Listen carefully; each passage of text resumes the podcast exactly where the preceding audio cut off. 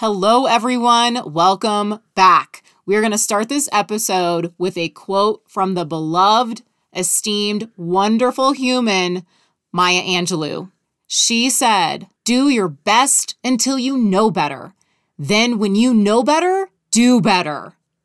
Boom, roasted. I don't know who we're roasting, but lots of people just got roasted, Yeah, you did. uh, including us. yes. Oh, So, more, more so Steve than me. whoa, whoa, no, no. Because you're a man. No, I, I mean, that's about today's episode. I'm just saying that we first recorded this episode with the wrong, like, laptop microphone of low quality. Oh my gosh. So that meant 43 minutes of our unedited recording was recorded on the wrong microphone. So this is our re record because we did our best on that first recording. We sure did. Yeah, we did. Yeah, but now we know better. We realized, oh my goodness, it was recorded on the wrong mic and it sounded like poop.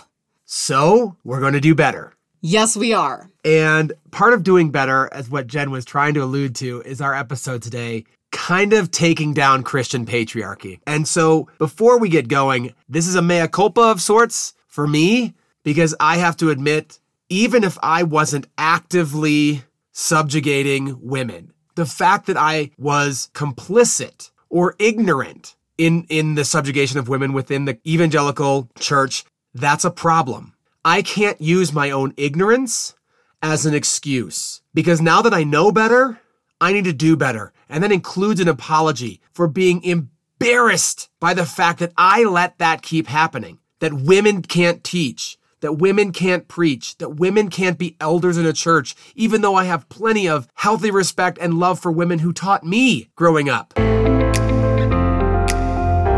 We are Red Weather Christians, I'm Steve. and I'm Jen. We're here wading through the murky waters of what it means to be a Christian in modern society. Thanks for pressing play today. Please join the conversation about the Christian faith or about life in general. Today we're looking at Beth Allison Barr's book, The Making of Biblical Womanhood. Such a good book. Highly recommend. Five out of five stars. Find me on Goodreads. Now, if you want to know my Goodreads, I did rate it a four out of five stars, mainly because it's a. What? Oh my goodness. How did you not read my review? Oh, I didn't remember.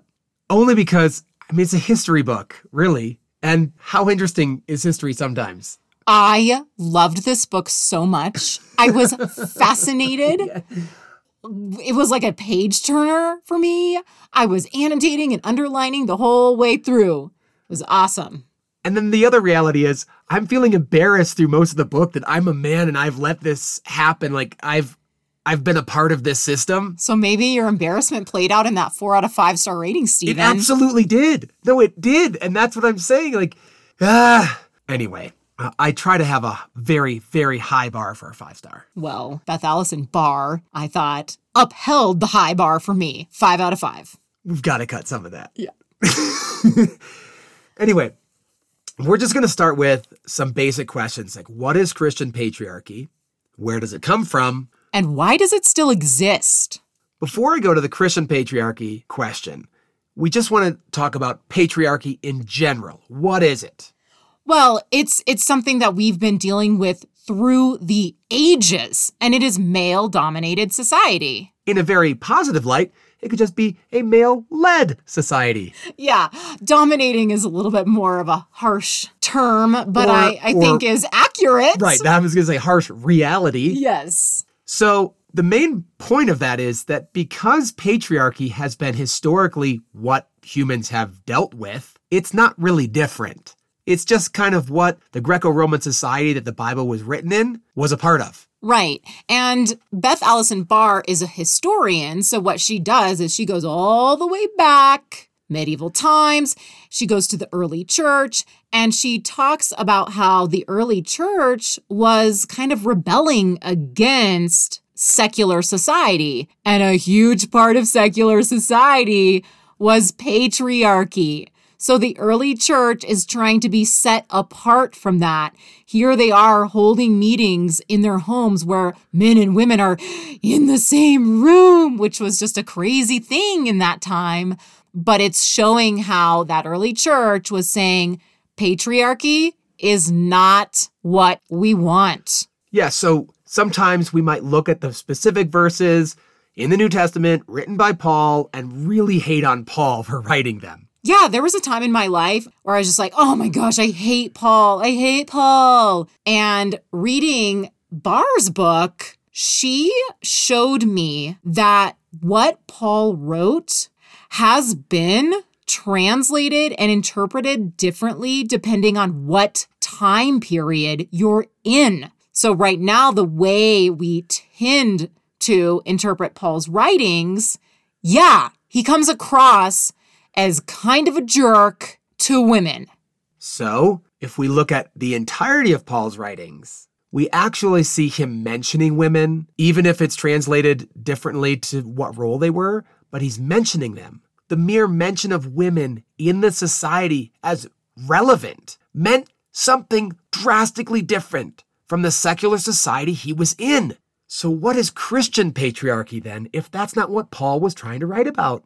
Hmm, what a good question, Stephen. I don't have a great answer for you because I don't understand. I don't understand why we are just holding on to this patriarchy so tightly when it doesn't even seem like logically it was what the early church wanted or what Paul originally explained. So, in very simple terms, Christian patriarchy is nothing more than the adjective Christian yeah.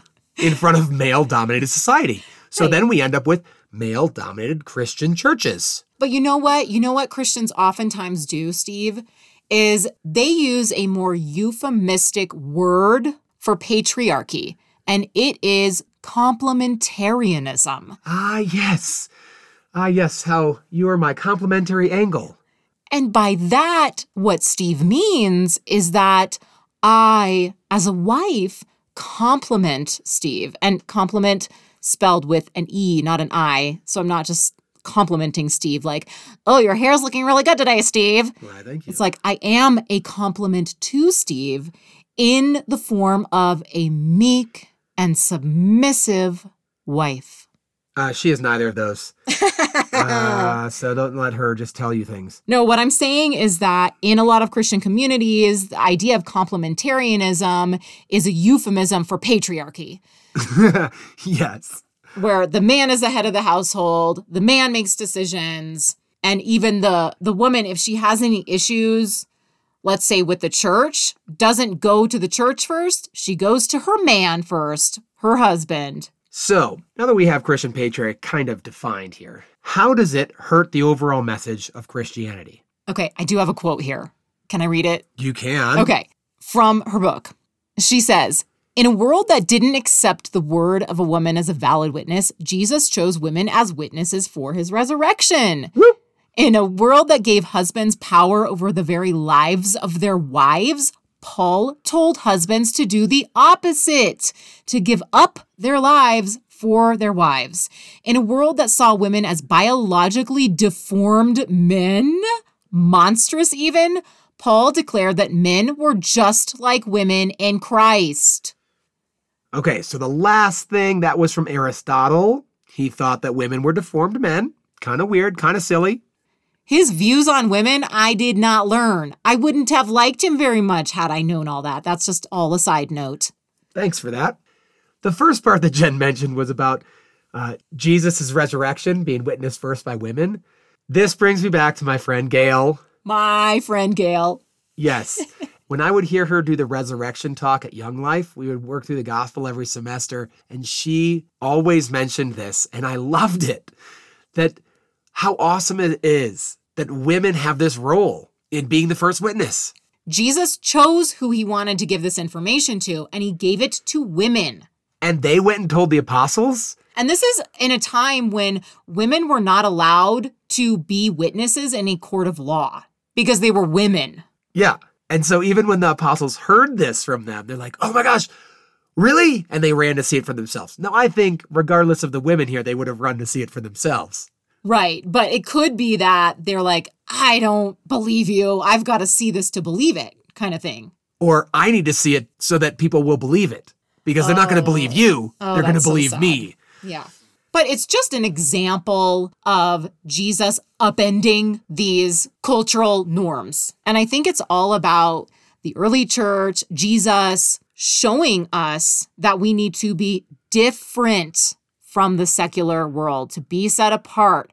And a huge element of that is women, because forever women have basically been subordinate humans to men. So, who wins and who loses when women are told to be silent and submissive? Well, I would say that everybody loses. Everybody loses. I mean, even the men who have the power, do they lose? I think you're right, though, because what they end up losing is a valuable voice that can be just as transformative with the gospel.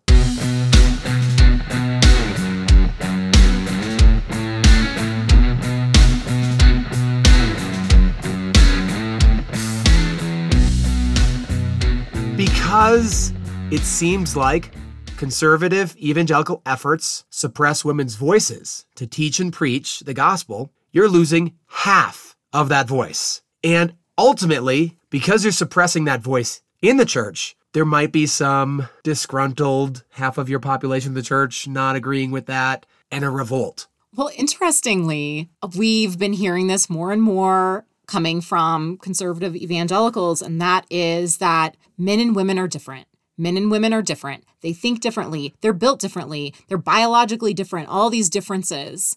And they're really highlighting that as you know such a wonderful and amazing thing. And yet they're the same people who are saying women are so different from men and we're not going to really allow them to have a voice. So then you're just not getting that difference voiced in say an interpretation of the text. That seems really illogical and dumb. So if everybody loses why is it still promoted well there's the question of eternity yes. So some people still wonder okay, Jen, Steve, nice topic, but what does it really matter? I mean, women, they generally prefer to be a wife and a mother, not a pastor or a leader in the church. Yeah, I've had women ask me, like, what's wrong with patriarchy?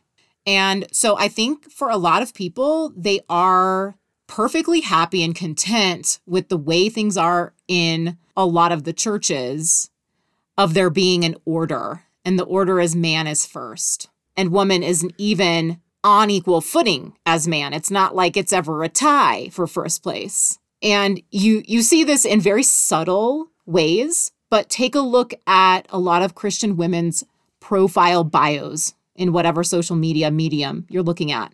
And a lot of times on there, they will put things like wife, mother, and while some men probably put husband and father, not nearly as much, because I think that women put more of their identity into being a wife and mother, and men put more of their identity into maybe their position in the church or even their career. But I, I don't see a lot of times husband written on men's bios. And we ask why this matters because we're looking at can women teach and preach in a church?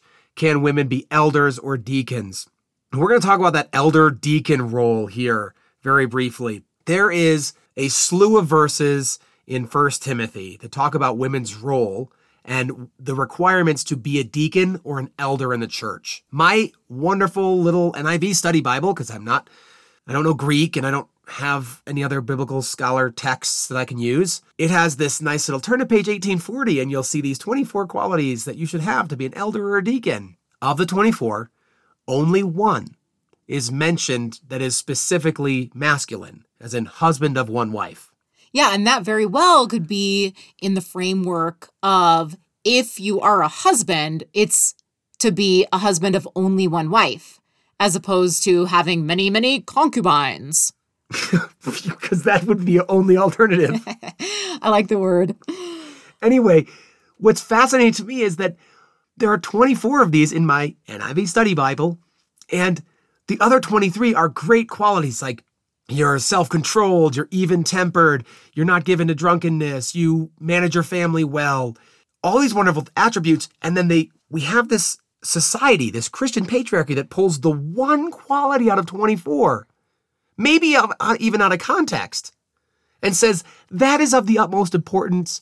Only men can be deacons now. Yeah, and clearly Steve and I have personal experience with this, and that's why we're speaking um, with this particular frustration. And that is because some of the churches that we've been a part of have been very adamant, very adamant about elders being only men. And then we look at these 24 qualities, and Steve and I are thinking, what? What about the other 23? Why are they not as important? And like Steve said, we might have misinterpreted the one out of 24. That might just be that, you know, if you happen to be married, it's of only one wife kind of thing. It doesn't necessarily mean you have to be male.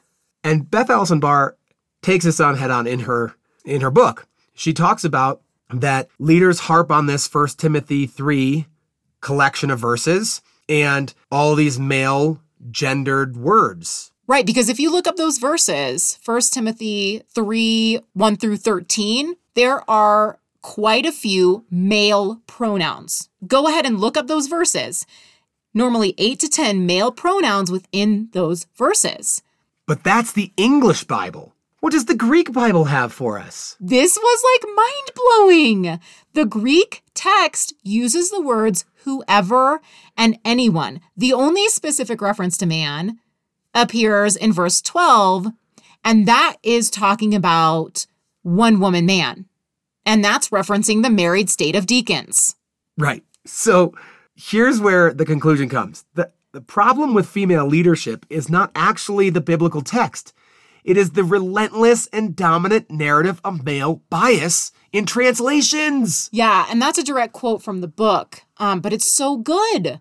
Male bias in these translations. You can't forget about it, people. It has been happening through the centuries. And so Beth Allison Barr talks about how I'll just read this quote. She she actually quotes Randall Balmer and she says, "What evangelicals have failed to realize," explains Randall Balmer, "is that the traditional concept of femininity that we believe to be from the Bible is nothing more than a 19th century construct." Oof. Yeah.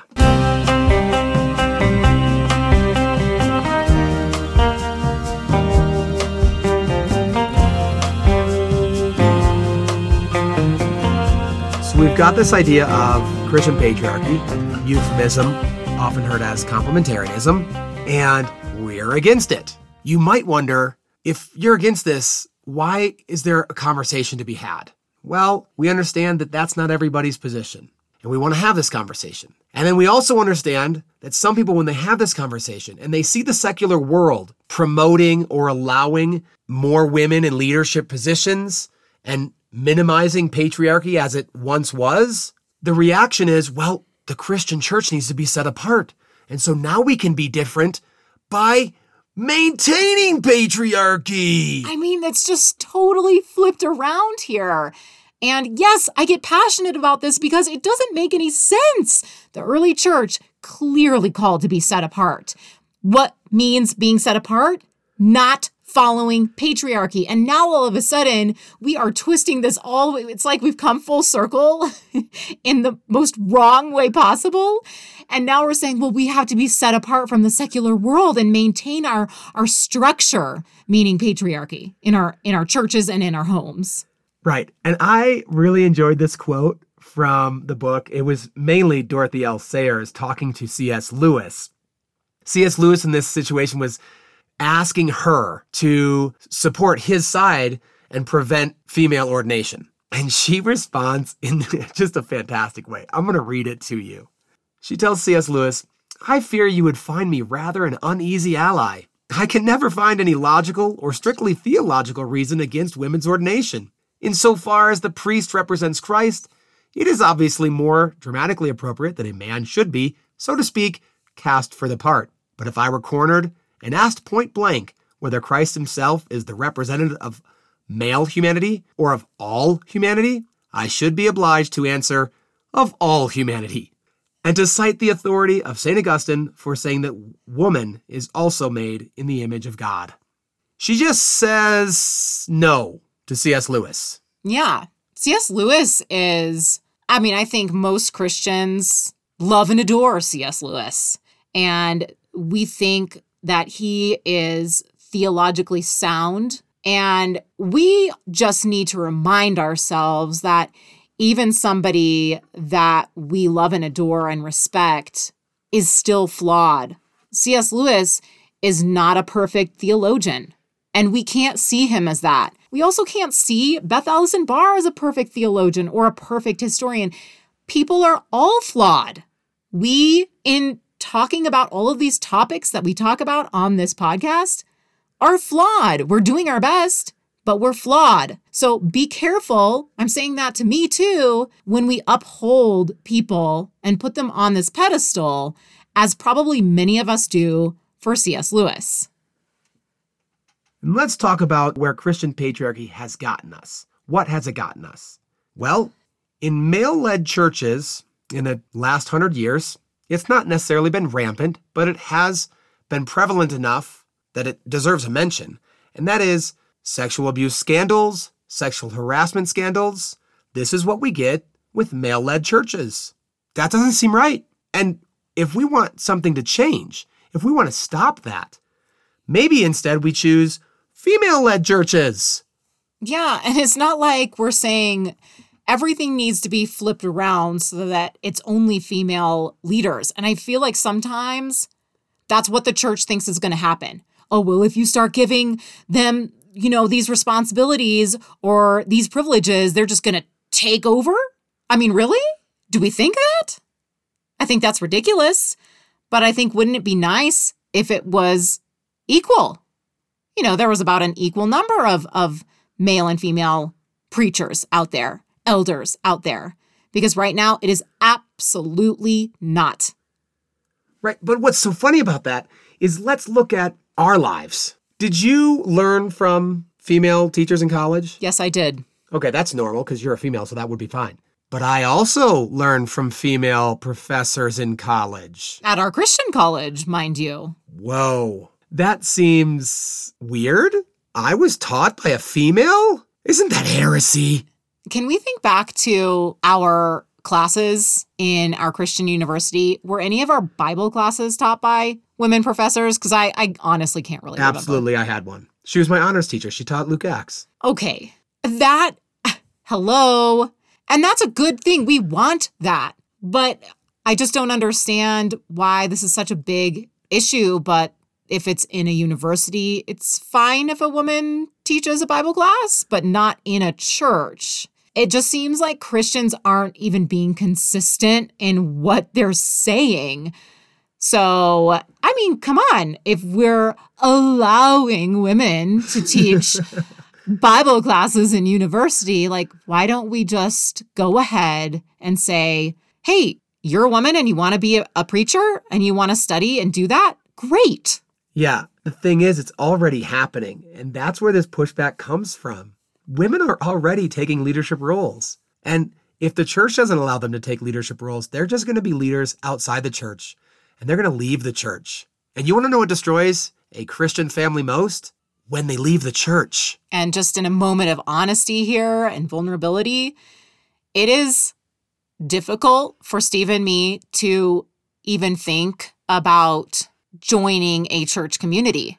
And that's a whole other issue because we don't want to join a church that supports patriarchy in any way. And it's kind of like this deal breaker situation where we know we're going to go into a church and there are going to be flaws and we understand that. But then it's this whole thing of, well, where's the line? Where do you draw the line of like what is a deal breaker or not? You know?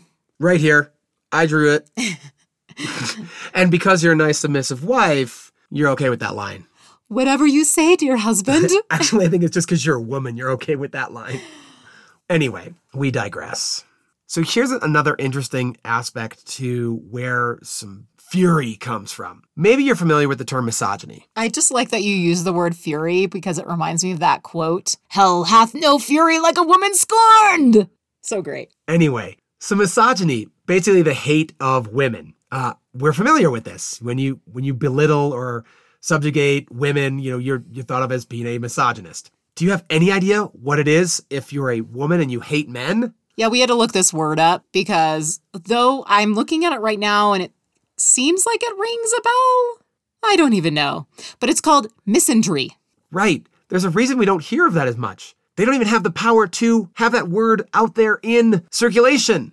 Instead, we use the term feminist. If you look up the denotation of the word feminism, it says the advocacy of women's rights on the basis of equality of the sexes. Nothing about like, we're going to put men down and we hate them and they're lesser than we.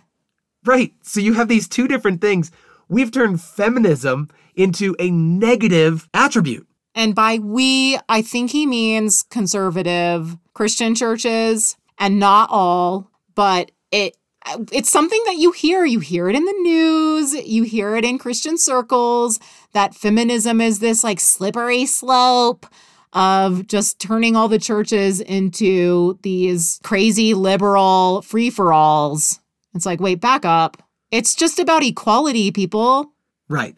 Whereas misogyny is about hate, feminism is about is an advocacy. Totally different. And again, misandry, nah, I hadn't really ever heard of it. Right, right. So this episode, I feel like has been Steve and me expressing a lot of frustration, but ultimately, you know, we read this book and it affected us greatly. It was going through history, it was giving us examples. It was very logical. It it provided a lot of proof and evidence and, you know, giving us the original language of the Bible, all of these things that we felt strongly enough about that we could trust. And so, yes, we are frustrated because we have been doing our best, but now we know better. So now we need to change. We need to go forth and try to be even better because we have new and different and better information. So we do want this episode to be about hope hope that we can make changes moving forward.